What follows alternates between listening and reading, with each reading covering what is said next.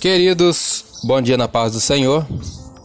Agora sim, entrando no mês de dezembro, 1 de dezembro de 2020, leitura de hoje. Ainda livro de Efésios, iremos ler o capítulo 4, apenas 16 versículos. Fala sobre a unidade no corpo de Cristo, a unidade da fé. Vamos ler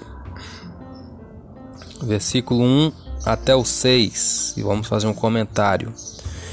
Rogo-vos, pois, eu, o preso do Senhor, isso é apóstolo Paulo falando, queridos, que andeis como é digno da vocação com que fostes chamados, com toda humildade e mansidão, com longanimidade, suportando-vos uns aos outros em amor, procurando guardar a unidade do Espírito pelo vínculo da paz.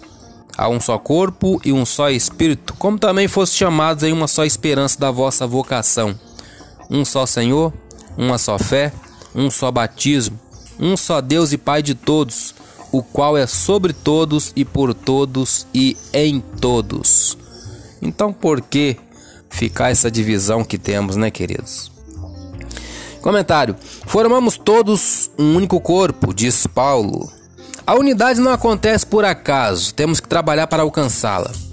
Muitas vezes as diferenças entre as pessoas levam à dissensão mas isso não deve acontecer na igreja.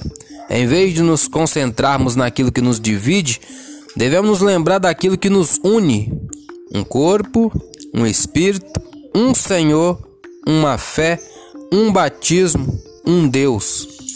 Será que já aprendeu a gostar de pessoas que são diferentes de você? Essa pergunta é para você, é para mim também. Será que consegue enxergar como seus diferentes dons e pontos de vista podem ajudar a igreja na realização da obra de Deus?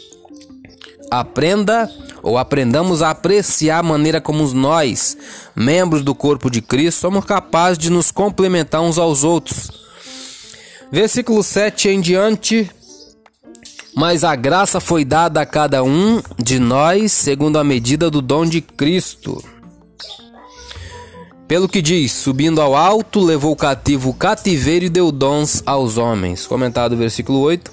Em Salmo 68, 18, Deus foi retratado como um conquistador marchando para os portões da cidade e recebendo honras da cidade conquistada.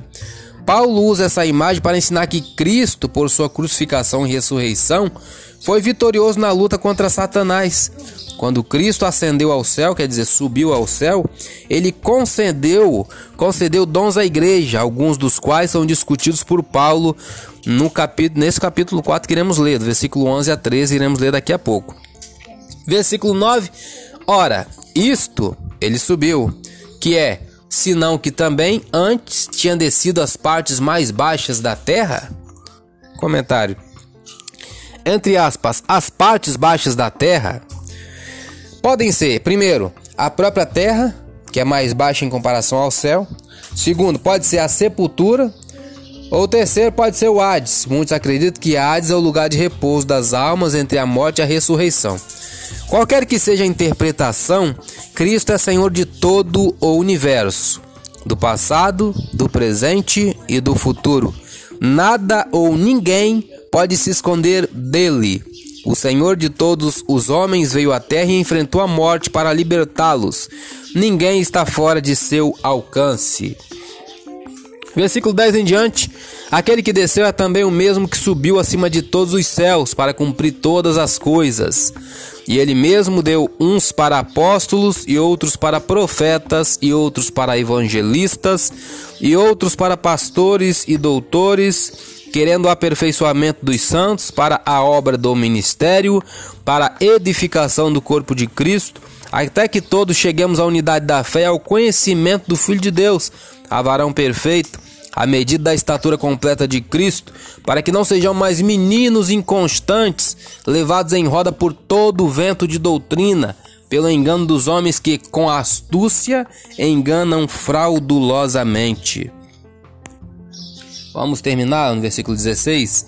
Antes, seguindo a verdade em caridade, cresçamos em tudo naquele que é a cabeça, Cristo, do qual todo o corpo, bem ajustado e ligado pelo auxílio de todas as juntas, segundo a justa operação de cada parte, faz o aumento do corpo para sua edificação em amor. Queridos, somos um corpo, então precisamos uns dos outros para funcionar bem. É, comentário para terminar. Cristo é a verdade e o Espírito Santo que guia a igreja é o Espírito da verdade. Satanás, ao contrário, é o pai da mentira. Está lá em João 8,44. Como seguidores de Cristo, devemos ter um forte compromisso com a verdade isso significa que nossas palavras devem ser sinceras, sim, sim e não, não. E que nossos atos devem refletir a integridade, a integridade de Cristo. Defender a verdade pelo amor nem sempre é fácil, conveniente ou agradável, mas é necessário para que a igreja possa continuar a fazer a obra de Cristo no mundo. Eu sou Elias Rodrigues, essa foi mais uma leitura diária de hoje. Compartilhe essa mensagem com seu grupo de amigos e que Deus nos abençoe. Amém.